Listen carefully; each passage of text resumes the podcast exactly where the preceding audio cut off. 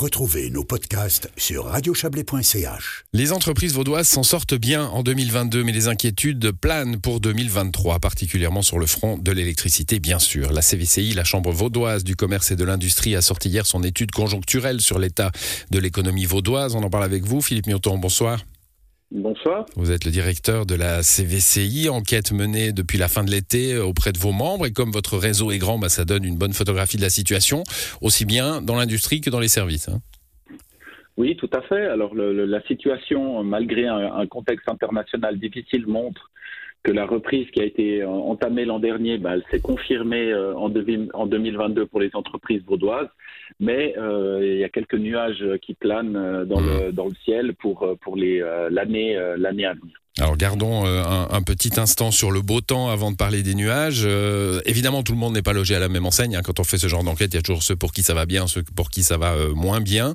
il y a des tendances affirmées par secteur. On, pense au secteur d'exportation qui pourrait bénéficier en ce moment d'un euro faible bah, ça, ça, ça, ça, dépend évidemment des, des, secteurs, mais ça dépend aussi euh, d'une multitude d'éléments, comme la, la difficulté d'approvisionnement hein, qu'on vit euh, d'ores et déjà. Et, Pénurie de matières premières, oui.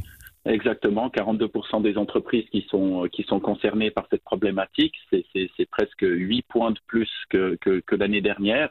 Et puis toute la question de, de des coûts de, de, de l'électricité, euh, où 70% euh, des entreprises prévoient une augmentation de plus de 10% des coûts euh, pour, pour l'an prochain. Donc tous ces éléments-là, euh, même si l'année euh, l'année s'avère bonne, ben, montrent que, que, ça, va pas, que ça ne va pas mmh. forcément durer. Voilà, je voulais rester sur le beau temps, mais vous, me ramenez vers les nuages. Hein. Il, y a, quand même une forte inquiétude, Philippe Mioton, euh, la situation sur le marché de l'énergie, de l'électricité. Euh, J'imagine d'ailleurs que dans vos membres, hein, il y a ceux qui ont fait le choix du marché libre, donc euh, qui se retrouvent avec des, situations très très compliquées.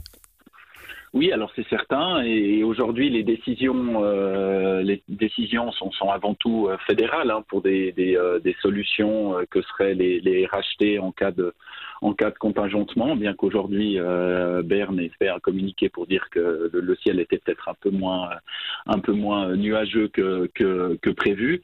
Mais, mais, ce qui permet aussi, et c'est peut-être ça pour revenir sur vos points positifs, hein, au niveau de l'emploi, on, on constate euh, que la grande majorité des entreprises sont prêtes à, à engager encore euh, euh, des personnes. Et puis au niveau des salaires, contrairement à ce qui a pu être dit, bah, ça fait, euh, il va y avoir une, augmentation salariale qui devrait dépasser 2% en moyenne sur, sur les entreprises en 2023. Ça, c'est plutôt une bonne nouvelle. Ça faisait 15 ans hein, que, cette augmentation, qu'une augmentation de cette ampleur-là n'avait pas été euh, constatée. Donc, ça veut dire que les entreprises arrivent euh, à, répondre aux besoins de leur entreprise ils arrivent à répondre aux, besoins également de, de, de l'inflation euh, actuelle, notamment pour les, euh, pour les, euh, pour les salaires, mais euh, que euh, tout est suspendu, on va dire, à la, à la santé économique de, de, de l'année prochaine et à des factures qui pourraient euh, prendre l'ascenseur, notamment mmh. sur euh, l'électricité ou l'approvisionnement en matières premières. Vous avez parlé du, du Conseil fédéral, Philippe Murton, on va terminer là-dessus.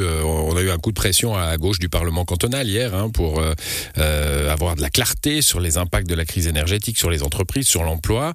Euh, de votre côté, vous souhaitez aussi cette clarté des autorités fédérales, cantonales, qu'on sache si euh, RHT il y aura, si chômage partiel et possibilités de chômage partiel il y aura, etc.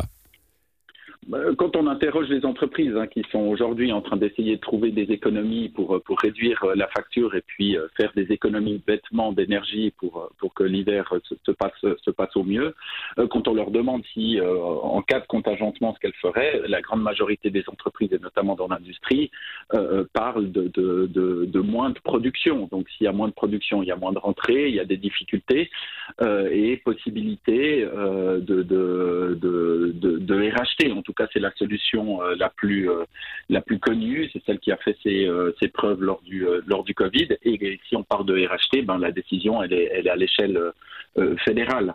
Donc les cantons sont, sont bien empruntés, de même que, que, les organisations économiques, et tout le monde est suspendu à aux, décisions fédérales ou aux avancées dans ce, dans ce dossier. Mais comme je vous dis, aujourd'hui, il, il, il y a, eu un communiqué qui semblait dire que toutes les projections euh, semblaient montrer qu'il y avait peu de risques, mais, mais euh, chaque semaine euh, son, son nouveau lot d'informations. Donc les entreprises restent quand même euh, dans l'expectative. Ouais, avec une économie qui n'aime pas l'incertitude. Hein. Ça, c'est c'est une, une donnée de le base. principe même de l'économie, Ouais. oui.